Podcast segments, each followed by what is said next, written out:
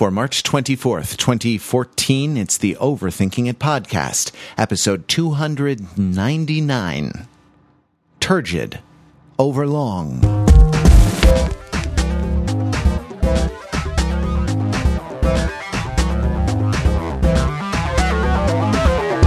Welcome to the Overthinking It podcast, where we subject the popular culture to a level of scrutiny it probably doesn't deserve. Uh, from Los Angeles, I'm Matthew Wrather. I don't know why I said uh there, other than it's kind of my trademark at this point. Um, but I know who I am. Uh, and I know what I'm doing here, which is hosting the podcast with a panel, including a special guest tonight, uh, because we're going to be delving into the Divergent uh, book and film, and we have uh, to to bolster our uh, YA literature credibility, actual celebrated young adult fiction author Shana Mlawski, Shana the Unburnt, Mother of Dragons. Welcome to Oh, the that's- podcast. That's very nice of you. Thank you, Matt. Uh, celebrated, sure. I'll take that. Uh, I'm happy to be here, uh, diverging with you. Um, and and we'll uh, we'll get into why you have this particular series of honorifics later on in the podcast. But uh, before we get to that panel, your question this week, your mission in this post-apocalyptic podcast landscape, um, also known as Chicago, is this: if you were to uh, divide all of humanity into groups based on virtues, human virtues, as they do in Divergent. And we'll explain a little bit more about that later. Um, if you were to pick a virtue that you embody, that you actually have, uh, and cast yourself in a faction of humanity that was named after this virtue, and it, the, everyone embodied this virtue together, and you served the body politic somehow by uh, embodying this virtue to the best of your ability, um, forsaking all other virtues, and in fact, sort of deriding all other virtues because your virtue was the cool one uh, that you embodied and was the the the most important. Um, from your point of view, what would it be? What what virtue would you pick to govern your faction of humanity, and how would you serve the body politic by uh, uh, by practicing this virtue to the exclusion of all others? First in the alphabet, it's Peter Fenzel. Hello, Matt. How are you doing today? I am just fine. Oh God, is yours going to be grammar? Uh, no, not grammar. For, for, for, for what is the carving of the craftsman if not for the quality of the steel? No, I am from the fraction of the diaphragmed, which is those who speak with much air in their lungs and forcefully, able to project their voice over medium distances with little difficulty naturally, and through practice to play various brass and woodwind instruments with competence from the back row of the orchestra. We would walk around the streets of post apocalyptic Chicago and say hello to people and spread news through outdoor conversation. For Chicago is a windy city where normal voices are lost. As the wind blows off Lake Michigan, the other factions, the erudite, the dauntless, the candor, find their voices caught in their throats as the, the, the lake effect snow blasts away any thought they have of catching an audience. Um, For it is not the quality of the word that catcheth the ear, but the distance it might be thrown. Uh, we have a sub we have a subclass of, of ventriloquists practice sacred arts. Uh, you can't tell right now, but I'm drinking water while I'm saying this. Well done, Pete. Um, I have to. Well, actually, hold on. Well, actually. Well, actually? i- if I remember correctly, in uh, Divergent, if we're in the Divergent universe, um, I think the Great Lakes have turned into some sort of uh, marshy area, very dry. so, lake effect snow, not sure, but otherwise, I, I think your faction is perfect. Excellent. I'm just saying, you can try to build the world all you want, but uh, if, if they hear it from me, it's the it's the tellers who tell history. That's hmm. that's for That's for sure. Sad. I'm sad about the Great Lakes. That makes me sad. I'm sorry. Sorry, Chicago. Oh, you mean you mean the once Great Lakes, Pete? well, I directed an improv group called Great Lakes, and hmm. so like they're being turned to marshland in this book that I haven't read and this movie I haven't seen makes me feel bad about myself, and that's.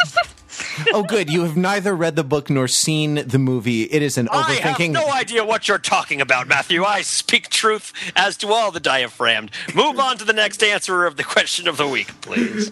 yes, sir. You say it with such authority that I cannot but comply. It's Mark Lee. I belong to the proud faction of skilled white collar professionals who, in business meetings, while delivering presentations, which are created by a Microsoft program and projected onto a screen, deliver fun pop culture references and non sequitur jokes, which may or may not have anything to do with the meeting at, or topic at hand, um, but still provide moments of levity and humor, which often other presenters lack. I am, of course, referring to my proud, very useful faction, the PowerPointless. Shouldn't it be PowerPoint full? You're not PowerPoint No, less. are you, you're referring to PowerPoint I'm more. playing, I'm playing off of the um of the of the what do you call it the the clan the faction dauntless exactly yeah. Um, Oh. and I, I like this idea that uh, this clan, this uh, this faction that is that is called the PowerPointless, um, is, is sort of like so caught up in just riffing off of Dauntless and they wouldn't stop and think about what the the name of their clan actually meant. I, I thought you were referring specifically to those moments in a business presentation, which perhaps some of our readers have never experienced, where in the middle of explaining, say, a complex insurance product, there's like an animated GIF of a cow, right? And it's like, chew on this, dot dot dot, and it's like a, it's like for levity for some reason, or like there's like a picture of a car going over the Golden Gate Bridge, and it's like moving on, right? It's uh, it's like uh, just so you know, just just to break it up, just yeah, to, I, like, I think the PowerPoint list can also throw those things in there, but I was mostly referring to to being like, you know, uh, this business process reminds me of uh, of making crystal meth, like as seen on the television show Breaking Bad. That's a TV show. You watch it. Isn't that funny? Ha ha. That's a great kind of PowerPoint joke where you just show a picture of something everyone likes, and that's like for a moment Yep. something that isn't what they were previously watching. The definition of a joke in a PowerPoint presentation is anything other than the PowerPoint.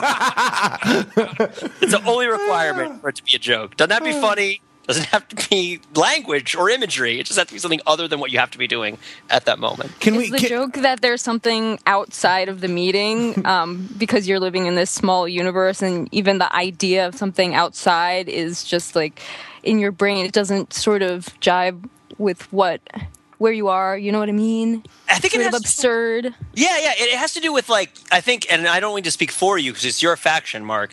But from my experience, is that anyone who's in a meeting with a PowerPoint presentation going on would literally rather be doing anything else. So for yourself, you have to construct a fictional reality wherein the PowerPoint presentation is the only thing that exists, and thus you can choose to pay attention to Exactly. it. Exactly. Yeah, exactly. Yeah, yeah, yeah.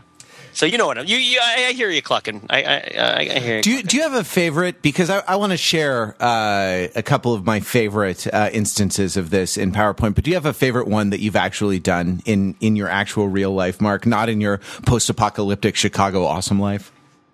Uh, I- yeah, I think the first presentation I ever gave to a large group of uh, you know, nonprofit and government officials um, at uh, at my city job was uh, uh, this is not like an amazing reference unto itself, but I just like tossed out and said like you know I am the the Robin to this person's Batman. And that got a lot of good laughs there. Maybe they hadn't, and I got the sense that um, they weren't used to getting superhero humor uh, in their meetings at that point. So I was like, "Hey, Nice. I've arrived. The Markley Show has begun." Well done. and it hasn't stopped since then because I am the PowerPointless. Did I did I ever tell my animated GIF PowerPoint story? Should I tell it? I think now's the time, Pete. Okay, so at one point, uh, there was a, I saw a PowerPoint presentation where someone put an elliptical circle around a box on a chart and then got the circle to spin around. Uh, and when this happened, all of a sudden, everybody that I worked with really, really wanted to have animations in their PowerPoint presentations, and saw this like sorcery of this spinning elliptical uh, circular thing as this like profoundly impossible thing to do. And they were they were just hoping they could find somebody who could do it. Now, my, part of my team's job at the time was making PowerPoint presentations, and we didn't do things like that because they were unprofessional. But uh, when someone came to us and is like, "Wow, we really," when our boss came to us, like, "We really wish you could do something like that," uh, it, it's sort of a way of like, sort of flipping them off a little bit. Not flipping them off but like sort of demonstrating that we could do it. We made a presentation where in the middle of a, of a report on like the housing economy goku and vegeta jumped down from the top of the screen and engaged in a kamehameha like Galick battle. In the middle of the powerpoint slide. I'm not kidding. We got an animated gif of like the sega genesis dragon ball z fighting game and put it into a powerpoint pre- just like this is what we could do if you wanted it. We think it looks silly but you can do it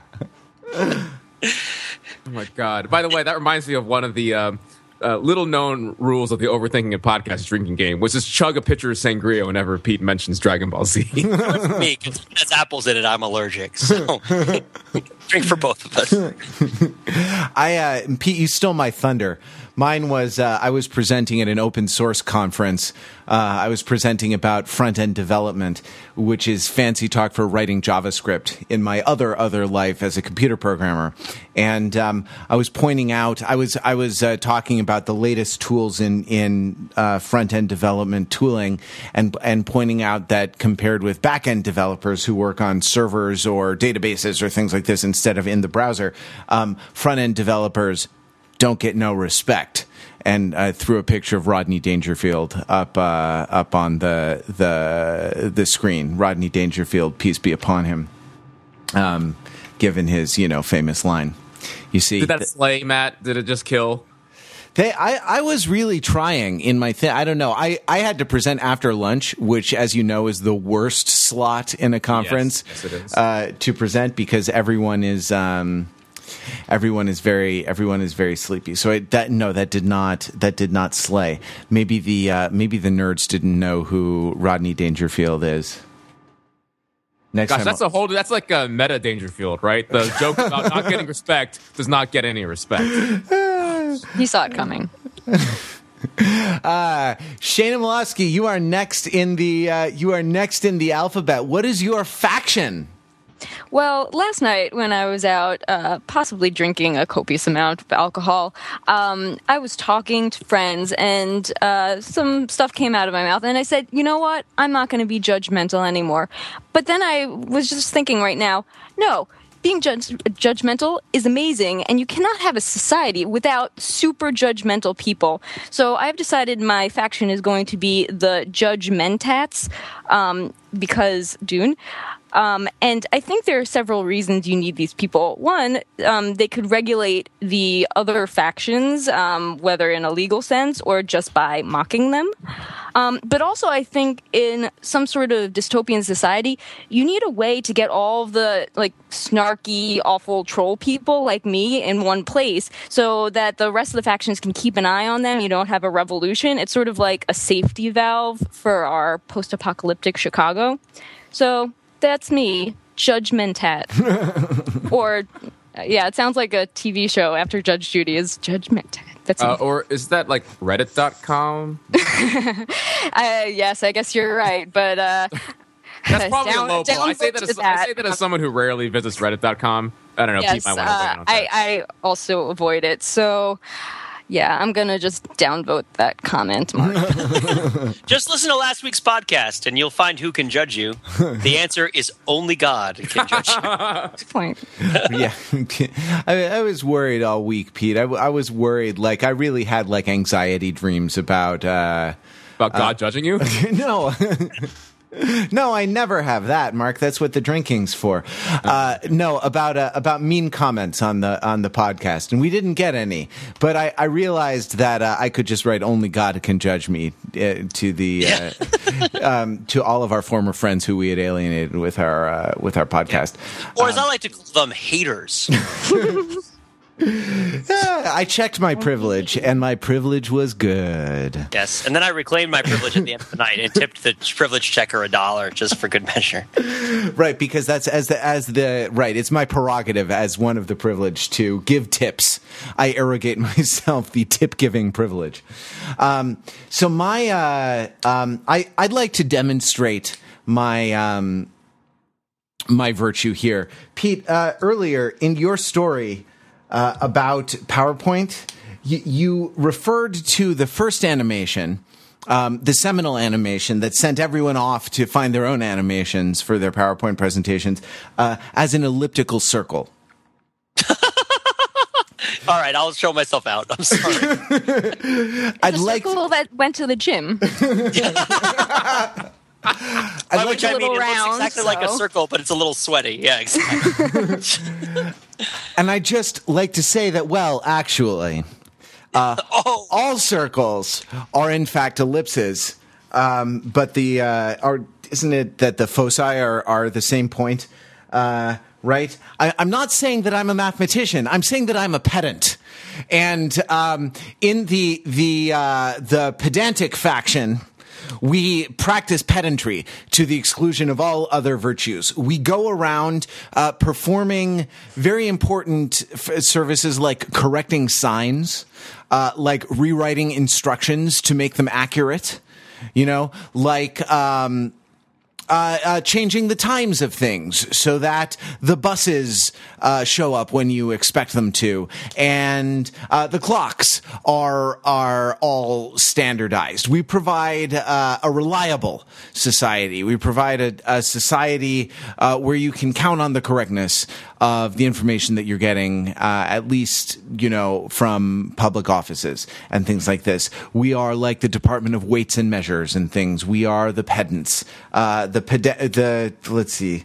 Um, let's let's peg it to one of the the ones. We are the pedantors, like the cantor, like the. Um, speaking of that, uh, can your first act as the pe- pedantor in charge be to make sure that all the faction names are in the same part of speech?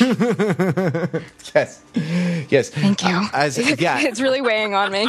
as opposed to some being nouns and some being adjectives. Yes. Um, What is yeah. with that?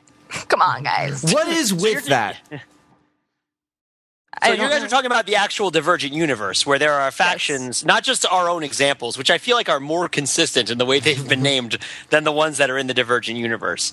Uh, but I mean, this we should make this a fairly friendly podcast for people who aren't familiar with Divergent, because based on what I'm hearing about the quality of the film that just came out, uh, most of the people aren't going to be fans of Divergent, so we should speak to them uh, as such. I know that I know that that Shannon and I have both have both read the novel. Um, the the uh, did you see the film, Shanna? I have not um, on your recommendation. So I'm the only guy who saw the film. Uh, yeah, I guess we should issue a spoiler alert for. Um, uh, I, I guess we should issue a spoiler alert for Divergent, both book and movie. But I mean, what is there to spoil really in these in these um, sorts of stories, right? Well- like the protagonist comes of age. Spoiler alert. I was gonna say, have you read The Hunger Games? Because I'm pretty sure The Hunger Games is a spoiler for Divergent. I actually think. Well, I actually think that like the the the text that I was thinking of as being the most important kind of like intertext for uh for Divergent is actually Top Gun. and I, I have a lot I want to say about Divergent as a type of Top Gun, but uh, let's let's um let's talk a little bit about about Game of Thrones first. So, uh, Shanna, you went to the big Game of Thrones to do uh, in New York. Can you? Can That's you, what it was called. no, actually, it was called the Epic Fan Experience, which I don't know if it's as good as a to do, honestly. What um what did you experience as an Epic fan? Well, um, first we got there fairly early, uh, before six, I think. Uh, the, the doors opened, and we waited in line for a time and checked our phones uh, because they really did not want us to be filming the premiere, which is what we saw. Um, and so I guess it hasn't leaked. So well done, security guards who were sort of creepy looking. Um, anyway, we go inside to the Barclays Center, and uh, there were surprisingly more lines. But one of those lines led to uh, the Iron Throne, um, which you could sit on and have your picture professionally taken. Um, I was interested to see while I was waiting in line that most people um, were in character when the picture was taken, and it, it, they were basically uh, doing one of two characters. Um, you either had the Joffrey, where they would slouch and um, everything would be out in the open. Um, I don't know if you've seen Parks and Rec uh, recently. They had Adam Scott in the Iron Throne doing the yeah. the Joffrey slou- slouch, which I also call the Pharaoh slouch because Passover's coming up soon. Um, and then the other group of people did the Ned Stark, where you put your fingers sort of on your chin, your mouth, and you look pensive. Um, so that was, you know, variations on a theme. But so people po- it- people posed as opposed to I Almost mean, everyone. But what's the what's the alternative really, right? Like this whole setup like, is so. Yeah, right. Like sit on the edge and like clap your hands like, "Oh boy, oh boy, I'm on the Iron Throne." Goody. Well, I, I tried to mix it up and do. I mean, I have never seen Cersei on the Iron Throne, but I did what I thought maybe Cersei would do if she were on the Iron Throne. So I'm trying to make it a little sultry.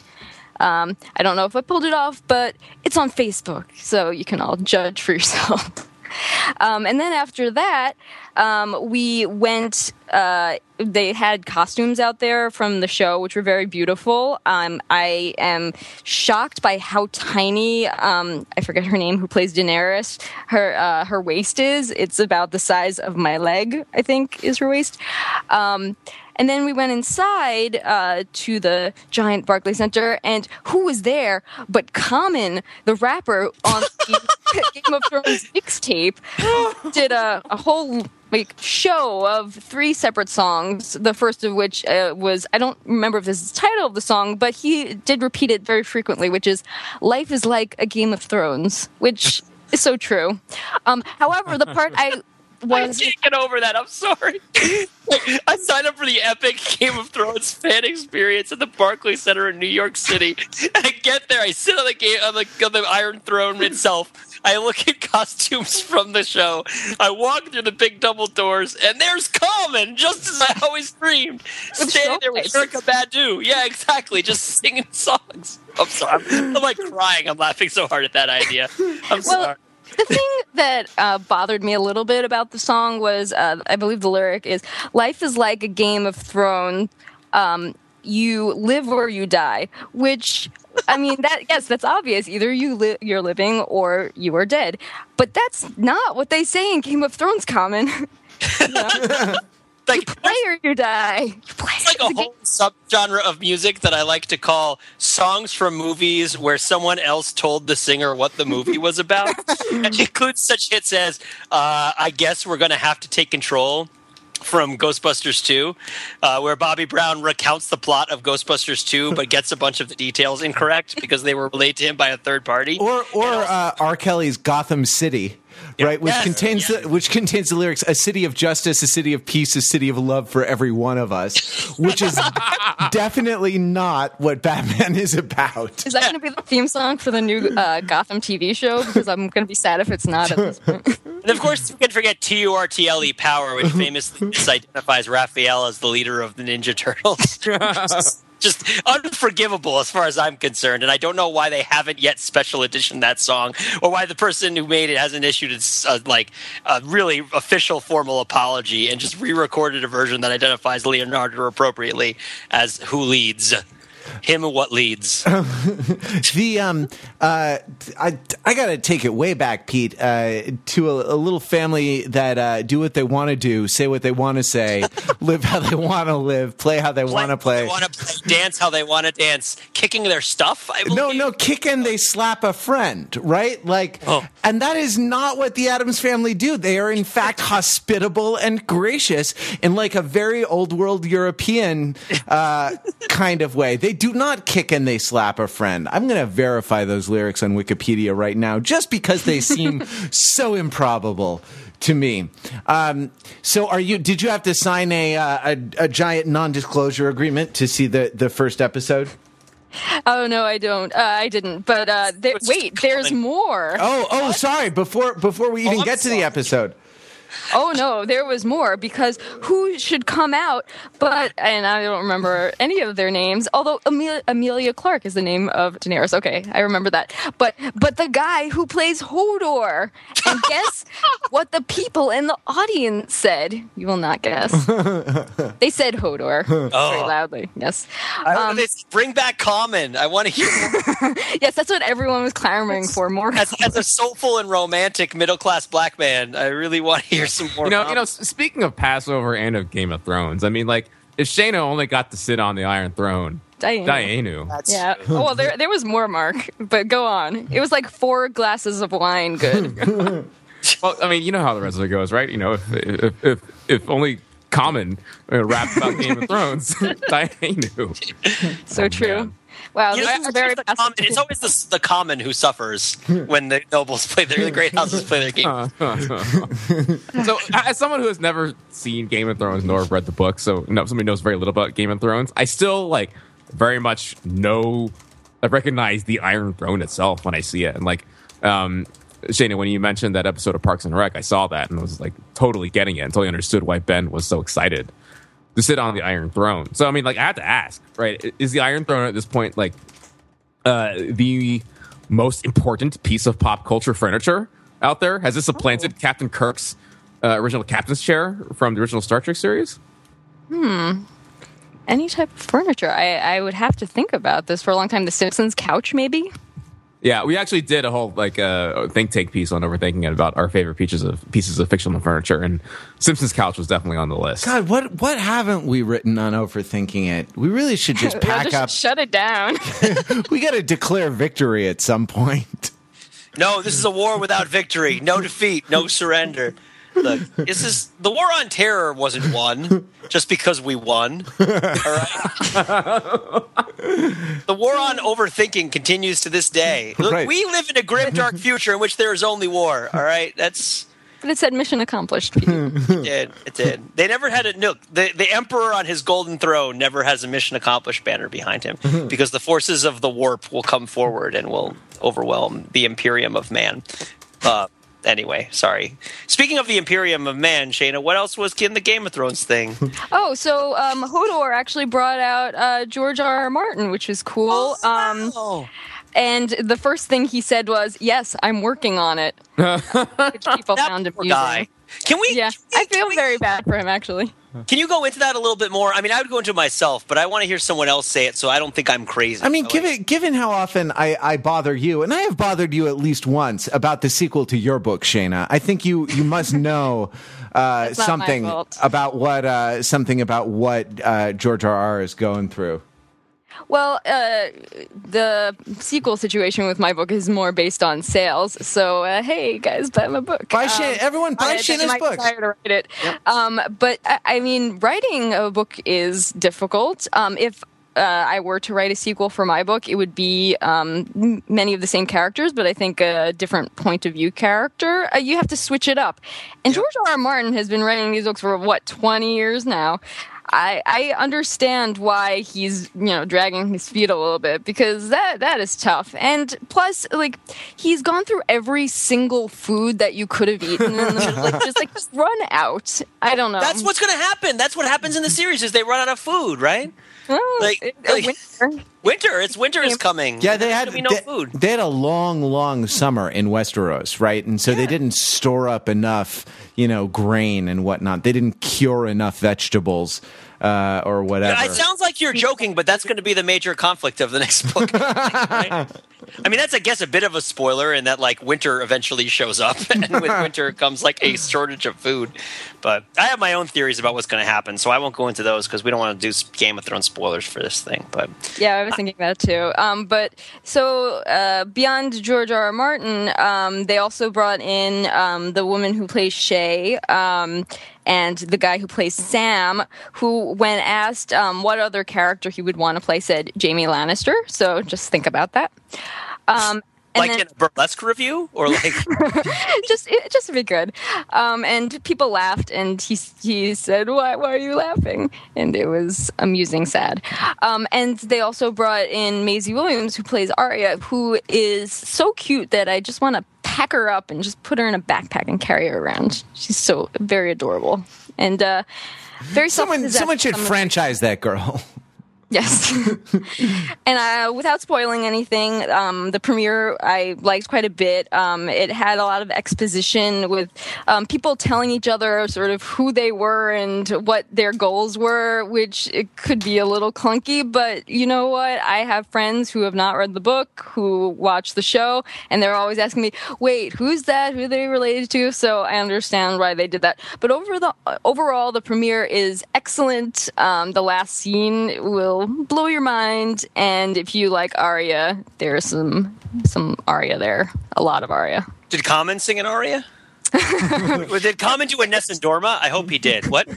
Yes, and then he dropped the mic, Yes. and that is the epic fan experience of Game of Thrones.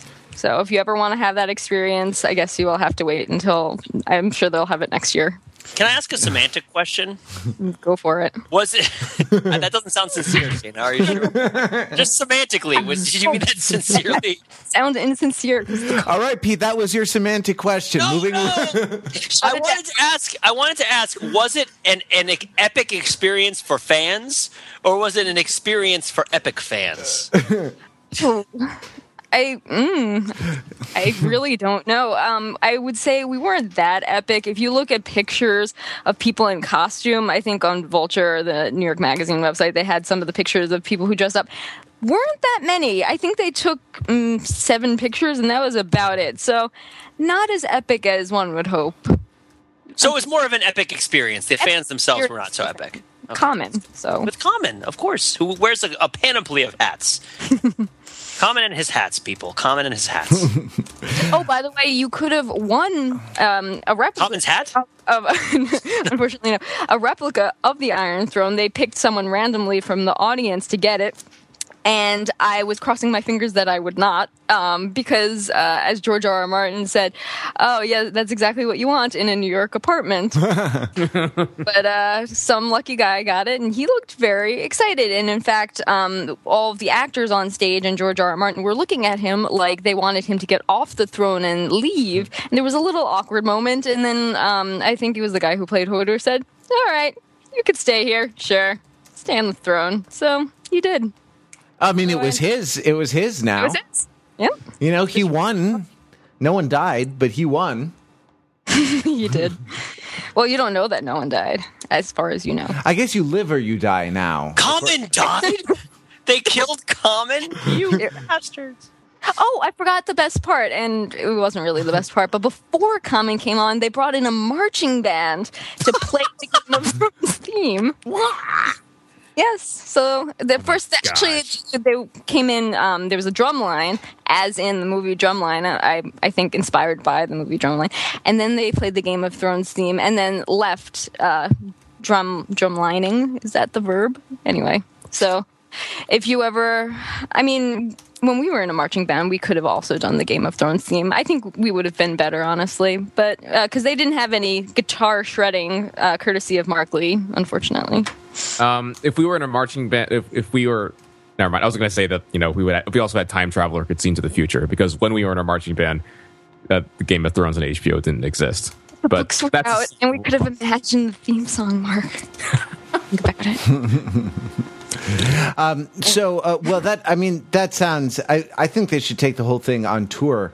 I know they did it at South by, but uh, you know, at, at South by Southwest in, in Austin. Thank you. I, did you? Were you really going to call it South by? Because I was going to lose my lose my isht. Uh, yes, I really was. I don't know. Don't don't all your hipster friends call it that? Like me? I don't. con- If all my hipster friends jumped off a bridge, then I would jump off a bridge three years later, like every other normal person.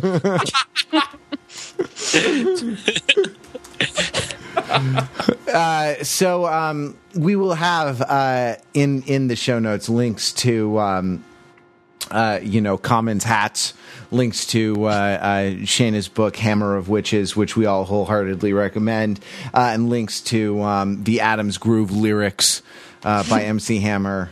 The greatest furniture in fiction on the think tank. Uh, but now it's time for us to diverge. No, but you, I, there was another link that we could put in the show notes that I have already suggested. You skimmed over, which is my Google image search of Commons hats, which I recommend be put in the show notes. Did I not? Did I not? Oh, did you say it? Did I I say that? I think you did, but it, it deserves uh, another mention. Absolutely, guys. It's been a long day, guys. Uh, yeah. So so common hats are going to be in the. Uh, in in the show notes, um, which includes at least as I uh, as I do this Google image search, a um, a photo of Kate Middleton wearing a hat, uh, because perhaps it's common for She's a commoner. not any I, not anymore. She's she's like gonna she's an HRH now, isn't she? yeah, okay. Ask the queen what she thinks of that. um, and also uh, something from uh, from Signs, uh, the film Signs, with Joaquin Phoenix. Joaquin Phoenix was in Signs, right? Directed by M Night Shyamalan.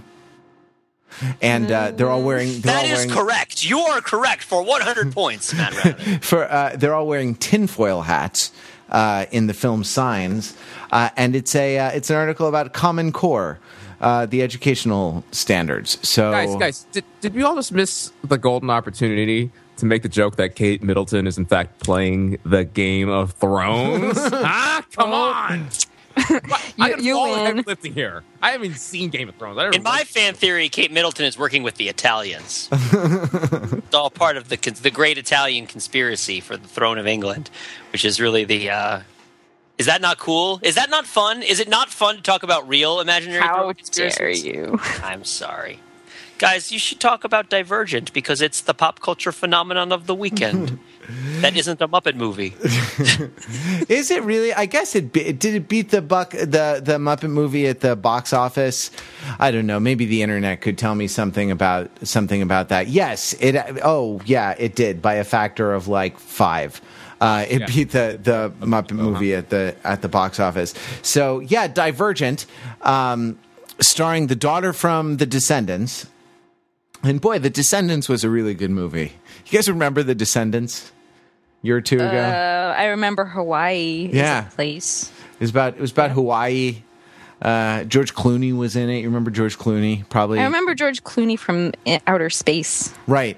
So so if you take the astronaut from uh, from Gravity and mix it with Hawaii, um, what you get is basically something like uh, something like Divergent. No, Divergent is a uh, is a set of of young adult novels. The the third and final of which was just released a few months ago. Uh, in in at the very end of of 2013. Um, they are by I want to say the author is Veronica Roth. Am I am I wrong? That's right. It's actually a pseudonym for George R. R. Martin. That's why he hasn't written The Winds of Winter yet. It's Right. writing- Curse him. it's Um, in his world. We're all just living in it. Him in common. And her website is um,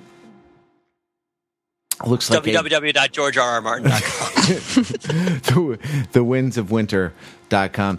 Uh, so uh, yeah, and and it takes place in a uh, this this uh, set of novels takes place in a, a sort of post apocalyptic or sort of dys, dystopian future Chicago, uh, wherein all of of humanity, which as far as we know at the outset of the first book is just the citizens of Chicago, um, are divided up into five factions uh, based on five cardinal virtues, which are like uh, courage, honesty, happiness, intelligence, and the fifth one, oh, and uh, service, right? Selflessness, and uh, they. Um, they are uh, uh, assigned or, or recommended to one of these virtues by a high tech test, which involves sitting in a chair and I don't know, getting something injected in your neck, and uh, and they or drinking something or you know I don't know, having electrodes attached to your you know d- d-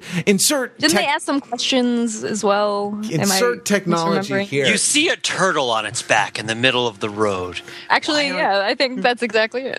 Oh, I, no, didn't that happen? it's not. It's not That's unlike Blade that. Runner.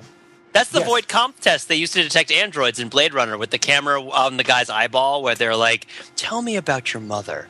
You know, why aren't you turning over the turtle? It's dying. And, and then it- and an android is like flipping the table. No, actually, literally, the the choice in the book is um, uh, in front of you. There is a piece of cheese and a knife. Choose. Oh yes, Wait, are you kidding me? no, You need a knife to cut the piece of cheese. I mean, oh, Is do that you? like how you get to be intelligent? You're like, uh, I want to be in the intelligent group, so I'm going to use the knife to cut the cheese up and eat it in smaller, bite-sized pieces. And I suppose we should say that from this point we're we're going to talk about divergent spoilers, but like but Yeah. but really, really, like the young woman comes of age. Like that's the that's the plot. In front of you is some pate and a sesame cracker. Make a choice. you must choose. Um, I read today, and I forget who said it on Twitter, but that Divergent is a story of a girl's struggle. Um, that she is pretty smart, nice, and athletic all at the same time. That's Divergent. It's, It's really, hard. Life is hard sometimes. It's kind of an issue. It's an issue for people. Though, though actually, the the book kind of calls out the fact that she's not pretty, and and actually in in the book, another character says like her boyfriend in the book says, "Yeah, okay, so you're not pretty, so what? I like you anyway," which is supposed to be progressive, but I think leaves something to be desired. Um, so why can't she just do what all of us do and let our talents lie fallow as we live a, a suitably frustrating life? Does she come up with some sort of way of breaking breaking through society? I don't know, Pete. You you are indeed pretty loud. That's true. You know what? I'm, I'm living proof. Live your dreams. Don't di- diverge. Look, you all you have to do is look within yourself, and that learning to love yourself is the greatest love of all. I believe the children are our future. No, okay. So the problem. So wait. So and and the like pro- a- and the problem is the problem uh, is that she doesn't fit fit neatly into one of the categories, and the the like the the cheese knife uh, experience does not work on her. Um, she is not neatly categorized into a group. She goes into a different group than the one that she uh, she was born into. Uh, you see, because you're born into a group because you have to have parents, um, and uh, but you can choose a different group if, in fact, your original group is not um, the most uh, uh, suited to to your personality. And she goes into a different group. She goes into the awesome group where they beat each other up and get tattoos and stuff. I'm not joking, and. And um, ends up saving the world from an evil plot uh, from the smart the smart group um, because the smart group doesn't like the uh, doesn't like the selfless group uh, because they won't let them have nice things. Again, again, not joking, right? Like this, is, this is the sort of world. This is like a Hunger Games. I, I think it doesn't even attain the Hunger Games level of world building, which is that like, um, if you if you follow the logical conclusions out three hops, the whole thing collapses into to chaos. I think here, if you follow the world building out two hops, the whole thing really collapses into so so into what? chaos. Let, can I ask some divergent world building questions? Yes, and I'll, Someone who's not read the I'll? I'll be quiet and let Shana answer them because I've been talking. Oh, it's been a while since I read the book, so, So- if I don't know the answer, I'm just gonna make shit up. So stuff- if you're if you're if you're in the group that values like like this sort of physical stuff and you like get tear your ACL like what happens to you? Do they shoot you? Like what do they do to somebody whose primary virtue is like physical aggressiveness who then like needs a hip replacement or something?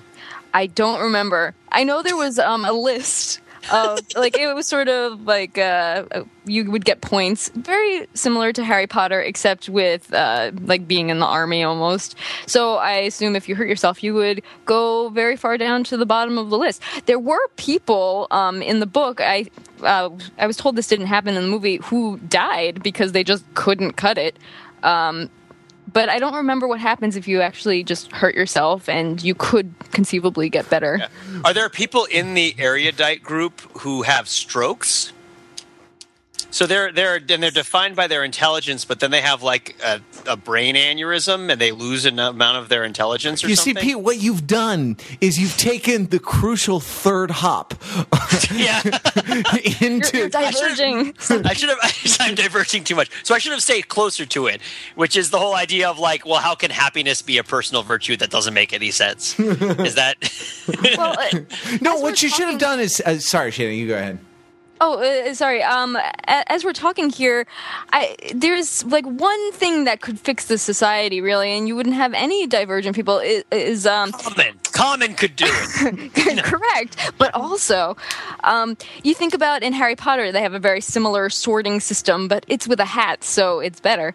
Um, and one of the four options is just Hufflepuff, and some people say, "Oh, Hufflepuff, they're just the nice ones," but that's not it. That's not what the sorting hat says. The sorting hat says Hufflepuff is just for everyone else. So that's what they need in Divergent World. They just need one group that's just for everyone else who's just not not that great or is great but at things that aren't one of those five things. So, so let me tell you a little brief story about my growing up. Which is that we had a bunch. I have four sisters, and we all had a bunch of different kinds of toys. Uh, and we had a big basement that we'd play with our toys in, and the basement would constantly be littered with toys.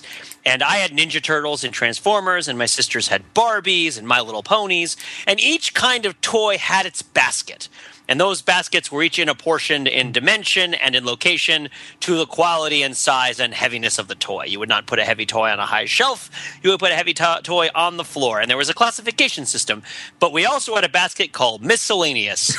and if you guessed that after a couple years we had a second basket called miscellaneous and a third basket called miscellaneous, you would be correct.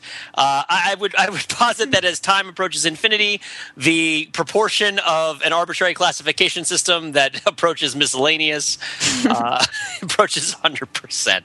Uh, but no, I mean I don't know. I, have we set, talked a couple times on this podcast about how classification is a poor substitute for knowledge? Probably. Yeah. Yeah, probably. And so it's like so basically it's like we're we don't really know how to con- like so d- when you want to pretend that you know about how everything works, you just make up a system that divides it up into categories.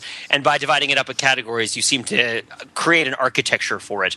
But really, what you've just done is is you is a quality of categories, not a quality of the system that you're describing. Really, as the as the number of overthinking it podcasts approaches 300, the the answer to the question "Have we talked about X?" Uh, asymptotically approaches yes. Right, right, right. So wait, so what's let me ask this. From an economic perspective: What's the benefit of separating people by their talents Uh, into there- these factors? There What is it isn't supposed to- there there isn't an economic benefit, okay. uh, It's and a that's metaphor. What? Pete, What's Pete, my God, Pete, you insist on taking that crucial third hop. What you have to understand is that, like, I'm a teenage girl. The grown-ups are trying to classify me, man, and that's bad because I'm a lot of things. I am vast. I contain multitudes. But people, teenagers especially, really do want to classify themselves. I feel like this ha- all has to do with this crisis of our time. No, no, this is have to figure out- post-apocalyptic Chicago, Shana. They've never seen The right. Breakfast Club. Oh, good point. Good point.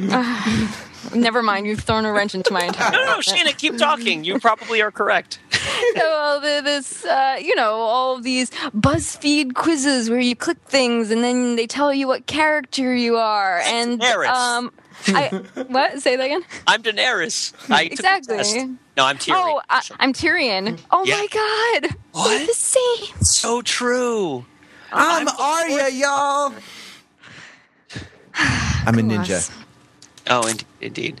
Okay. so Let's get the brass tacks here, right? Like different youth slash young adult fictions that have these factions or uh, um, districts or schools, Hufflepuffs and whatnot. Like, you know, th- th- th- a lot of this stuff is out there, right? It's like, why is it then that like Harry Potter and the Hunger Games work? And I say work at a very broad level, not just about their whole, you know, classification or lack of classification systems. So why is it that those things work, and why is it it seems like in Divergent it doesn't work? Why are we like the writing? Divergent, why, we, why, why is it that it seems like the Divergent, um, it, it, both the book and the movies in some ways are more of an object of derision, whereas uh, you know we call the Hunger Games thought provoking. It, We do? what- do we? No, I like the Hunger Games and Divergent in the same way, which is I find them diverting, um, diverting, Hmm. divergent. Um, but uh, no, they do not hold together post.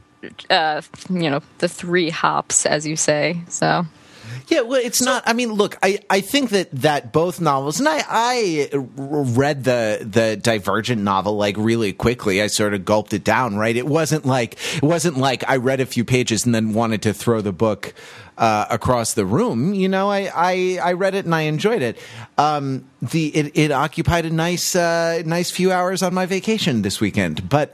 Uh, but yeah, it's if you're looking for a like internally consistent sort of logical set of uh, world building, uh, you're not going to find it, or or in the Hunger Games, you're not going to find it there. They they they have virtues, but they aren't they aren't those virtues.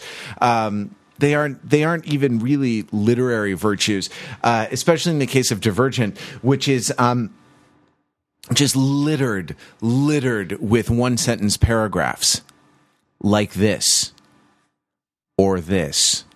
hey, the one sentence I'm, paragraph. I'm just, I just, did, I just did two. I just did two in a row. Hey, Boom. hey, I'm going to do hey, a one word hey, paragraph. The, the one sentence, the one sentence paragraph. All right, all right. In in in a uh, you know post-apocalyptic world, right? Paragraphs are divided into five factions, and one of them is the one sentence paragraph faction, and it has a very valuable purpose and function. It Good point. states something by itself, and that's it. What Yeah. do you want? A just a chapter of a book that's just like one long sentence? Come on, no one would ever do that. so, okay, can I can I raise a, a more serious question about Harry Potter, The Hunger Games, and Divergent? Okay. Yes. Okay, If so, you must. So for me, the the sentence that really ties the Hunger Games together as a series uh, is, and this isn't really very spoilery, is from Mockingjay, where uh, where we're told that, uh, or and it might have even been from an interview I read after Mockingjay, but where the point where the point of the story is, is sort of revealed by the author to be the truth is that women like Katniss should, girls like Katniss should not have to exist. They should not exist, right? And that the Hunger Games series in general is about how uh, this girl's life is similar to the lives of people who are suffering in the real world and dealing with all these sorts of intractable, intractable problems. And it is such a freaking shame that they have to live through this nonsense and this garbage and this pain and all they, you know, they, the things that they want and the things that they should have are not at all related to the world that they live in. Right. So in this sense, like Katniss Everdeen is a is a person who should not exist. If there is, and I'm not saying she should be banished to oblivion. I'm saying she should have been someone else and uh, and Harry Potter is similarly the boy who lived. Right is, is one of the, the epithets. It's the first chapter of the first book of Harry Potter. There is a sense throughout the, the books of Harry Potter that you know he, he shouldn't be alive. Right? He's his parents died. You know uh, the man who should not be named. So I'm not going to curse our podcast by naming him. Uh, should have killed him.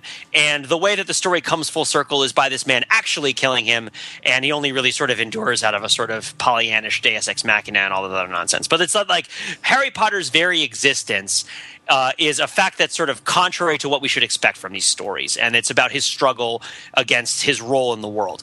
And it seems to me that even though by the title, and this is just based on how you're describing it, uh, and also what I've read about it independently, I guess, in terms of the media reaction to this, even though this this woman, this girl, uh, Tr- uh, is it Tris, Beatrice? That's right. Um, in in the Divergent is is identified by the plot of the book and by the plot of the movie and by the name of all of it as a divergent, as someone who shouldn't be there, as someone who shouldn't exist. It seems to me as if what the story is actually saying is that this is the person who should exist. Right? Like, this is the girl who should be like this. We want this kind of person in the world. This is the kind of person who's going to make the world a better place. And in that sense, the existence of the hero sort of defies uh, it, it seems more similar to Katniss and to Harry Potter than it really is. Um, when really it's it's more of a straight down the middle sort of glorification story of this kind of spirit, and and less of a sort of tragic story where the person is intention. I mean, in a Bildungsroman, in a coming of age story, there has to be a tension where the main character butts up against a world. There has to be, but there generally is a tension in which the main character butts against the world, and at some point it gives, or they they give too, and the person comes to live in the world in some way.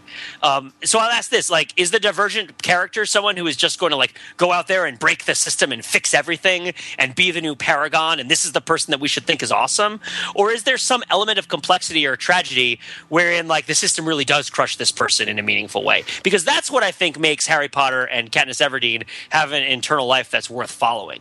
Is the way in which they actually have to deal with their situation instead of like having some sort of instead of having a romp basically where it's like hey here's a whole bunch of instead of frank underwooding it where it's like hey frank underwood here's a bunch of problems that are trivial next to your skills and capabilities. Why don't you solve them for us and do it in as theatrical a way as possible right? Like um i mean i don't know that much about tris but i suspect that she it seems to me like she wouldn't really face meaningful obstacles.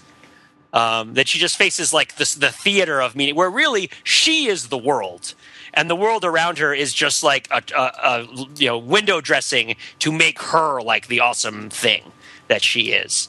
And then the question is, is she really that awesome to deserve that world that's built around her? I feel like I can't answer the question because I only read the first book. Um, from what I saw in the first book, it seemed like it was sort of trying to go for the Katniss Everdeen thing, but um, it, it was more, yeah, sort of what you were saying, like, oh, there's here's this cool girl, and it was like.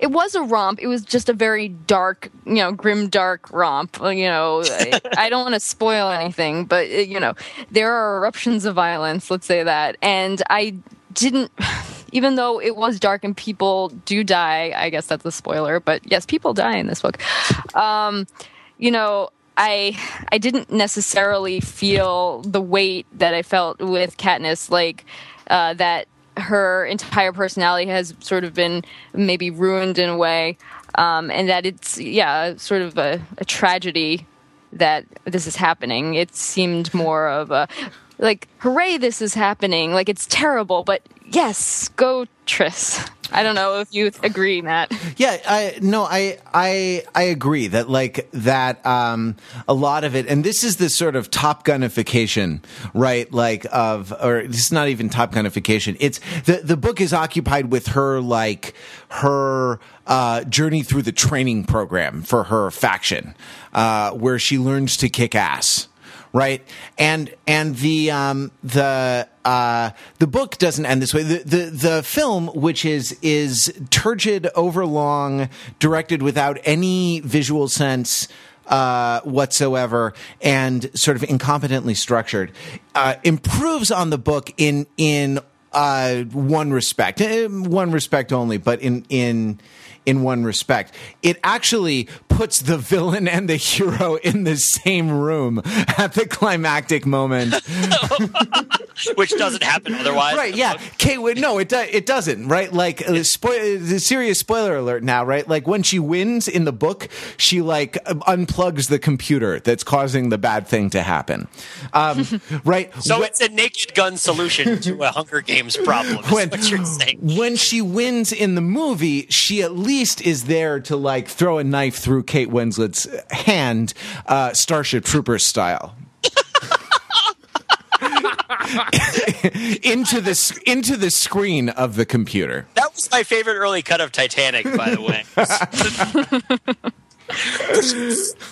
oh, don't let go, Jack. I won't have to.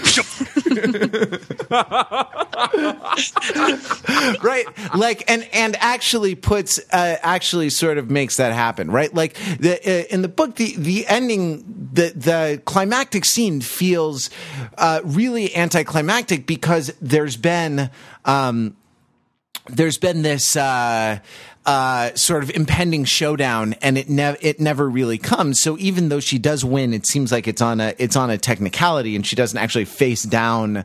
Um, face down the big bad, and again, like I, I've only read the first book. I haven't read the all the um, all the series. So maybe there's maybe there's something at play uh, in the second second and third books. But you know, we have the first film, and and you know, with it, we have the the first book um, to we have the first book to look at. But the the uh, it really is like sort of a, it's sort of a a, a story about self actualization, right? As the movie is is uh, posited, right? Like it's it, the the big the the big sort of money shot of the movie is is.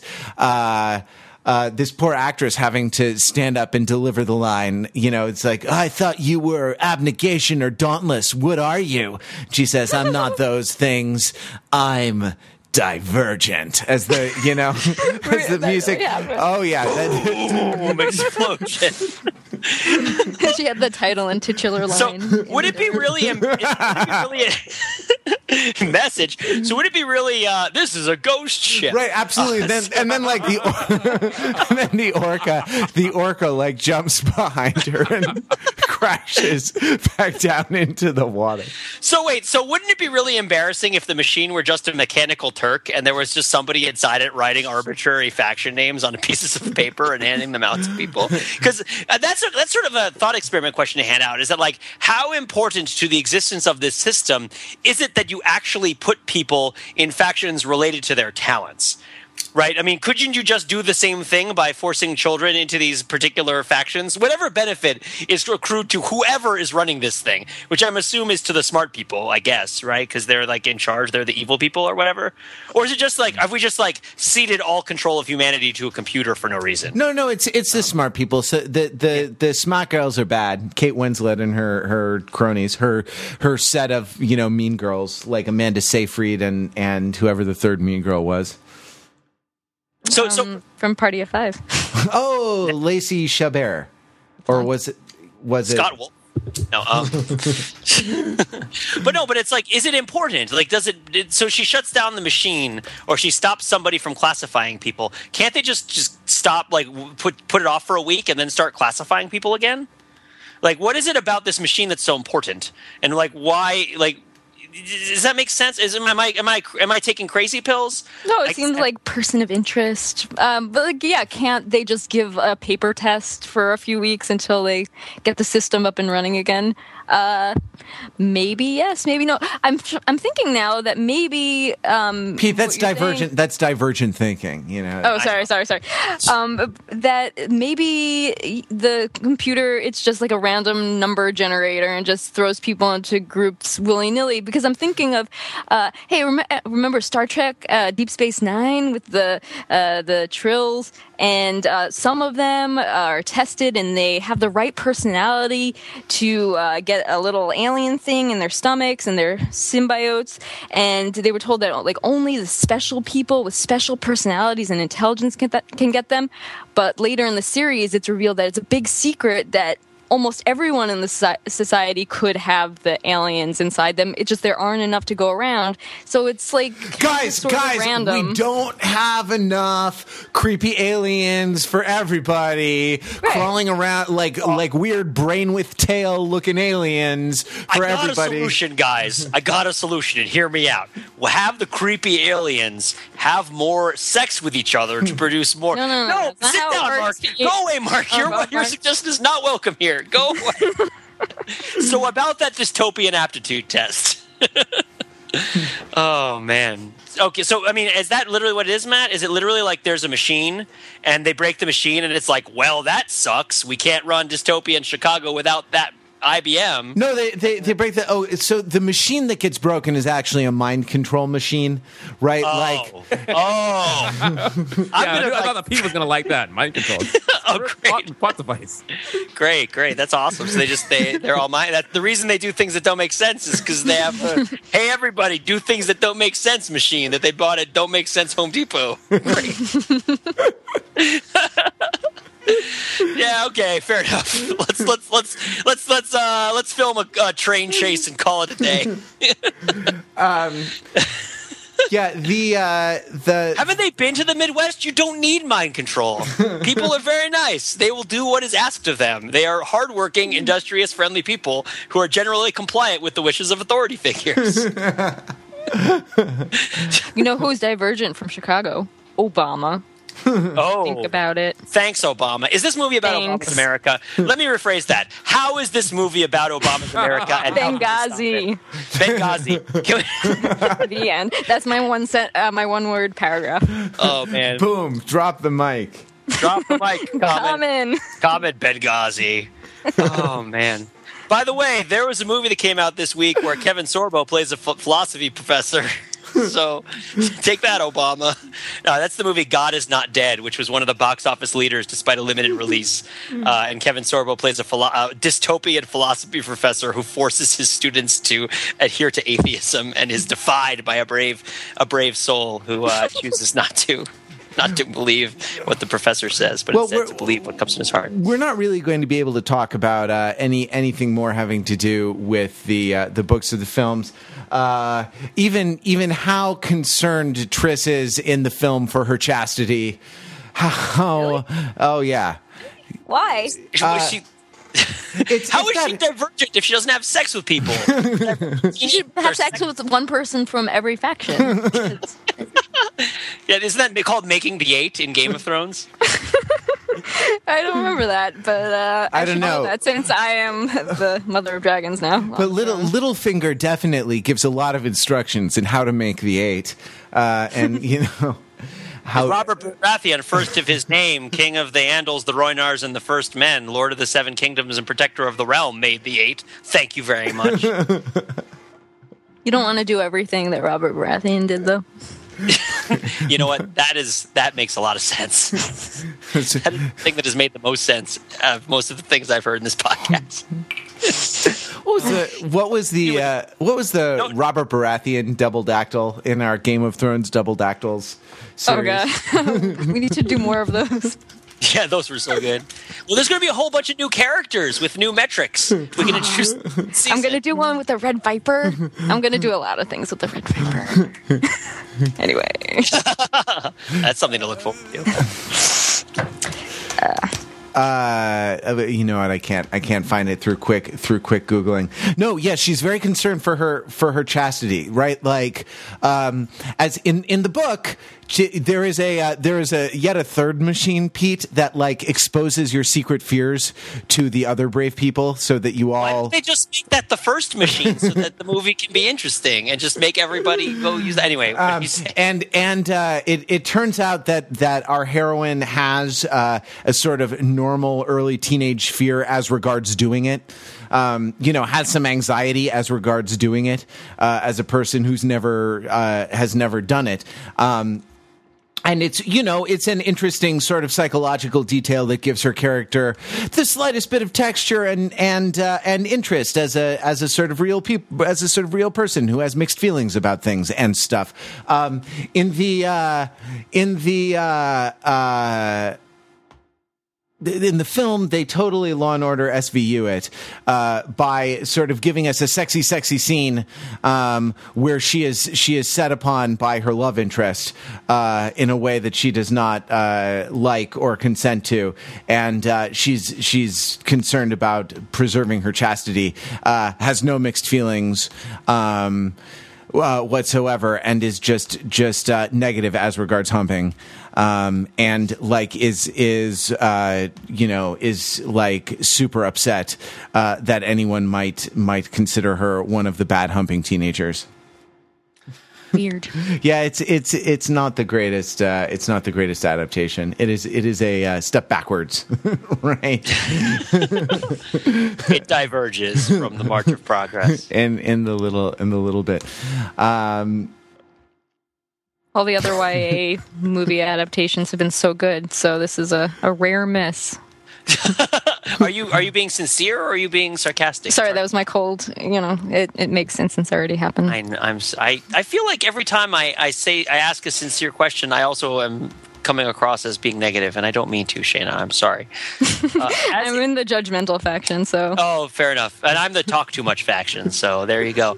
So wait, as a YA author, Shana, yourself, is there anything about this genre that you can say concerning this movie? I know we are way we're over on time. We should probably wrap it up, but I, I- just I, I feel like I don't want to let that go. Like we have an actual YA author on this podcast. Certainly, the genre has something to do with what's going on here. Well, uh, YA uh, as a genre has sort of moved on from that sort of uh, dystopian story. Uh, the movies are, I don't know, maybe five years behind where the books are. We're going to get. Um, What's the uh, new hotness? Well, in movies, it's going to be the uh, Fault in Our Stars by John Green, who is, um, and we're going to have what's her name, Woodley, who plays Tris in that one as well, because she's in every YA adaptation now, apparently. Um, so that's one of your uh, kids dying of cancer, fall in love, and it, but they're like quirky, and they speak like they're in graduate school, but like uh, kind of like hipstery cool Oh, graduate great. students. So it's swung back around to Dawson's Creek again, is what you're saying. Uh, ish. I mean, in a more quirky fashion. Yeah, yeah. Although no Pacey, so a little sad. um, yeah, they're going more towards realism at the moment. Uh, so get ready for that. Cool. But you I got actually- you heard it here first. Well, go ahead. You know, from what I understand, well, I don't know. I, I don't think they've been making as many uh, movie deals. There was an article, I forget what it was in, some big newspaper or magazine about how um, the uh, YA bubble i seems to maybe be bursting now. Um, you know, getting uh, smaller advances, uh, not as many movie deals, which is unsurprising uh, given how not well most of these movies have done. Although Hunger Games is, is doing all right, um, but uh, yeah, I guess uh, maybe uh, YA is moving on from the the grimdark thing that they were doing for a while. I appreciate that. Uh, you know, they move on from grimdark to kids dying of cancer, so maybe it's not much of a shift. but uh, does, I don't know if that answers your question. So wait, are, then as a young adult novel, if the industry is moving on, are you moving on? I mean, I know you because you wrote fantasy historical fiction for your first published YA novel. Are you working on a project that takes you in a new genre direction? Oh, uh, I've been working on a bunch of things, but nothing uh, serious at the moment. I'm, uh, I, I'm. What do you? What, I'm not uh, committing. I'm. Uh, I'm. I fear commitment. Well, Why? that's- Otherwise? I learned that from the machine. Uh, that's the machine that says everybody fears commitment. Right. like a lot, right? Like a lot of teenagers. Also, like a lot of teenagers, um, it's time to wrap up. That was a terrible segue. That was an awesome segue. Own it. Own that awesome segue about wrapping it up. I'm not in the No, segue no, no. The podcast is self-actualizing. That's what's happening. Oh, there you go. We're going to um, we're going to uh, be back next week with more. Uh, in the meantime, if you have something you would like to say about Divergent, about dystopian, grim, uh, unpleasant young adult fiction, uh, about um, why Divergent is like Top Gun, uh, a topic that I didn't manage to get to, but that I leave as an exercise to the listener. Um, you can uh, leave a comment on the show notes, email the email that no one ever emails, or call the phone number that no one ever calls. Um, not that we're passive aggressive or anything. Uh, we'll be back next week with Passive another. aggressive faction. we, we need that one. I oh, mean, do we? If I that's, think do we? I mean, if you say so. Uh, Wow, everyone caught my cold. we'll be back next. is in the open. The Back- virus. The virus is in the open. Oh, really? The virus is in the open. it's got me. Run for your lives. Run for your lives. Yeah, really. Run for your lives. Okay, Sanford Meisner. We're going to be back next week with episode 300 of uh, the Overthinking It podcast. Until then, uh, you can You're visit say us. this is Sparta? Sorry, I had to jump in with that because 300. All right, never mind. Continue. You really should listen to our show, Shana. I mean, if you if you have the I time know. and it's I've been. and I've, I've, I have a backlog. and it's not too much trouble, you know. Uh, until then, we'll be sniping at each other and overthinking it, where we subject the popular culture to a level of scrutiny it It probably doesn't deserve. Or maybe it does, whatever's okay with you.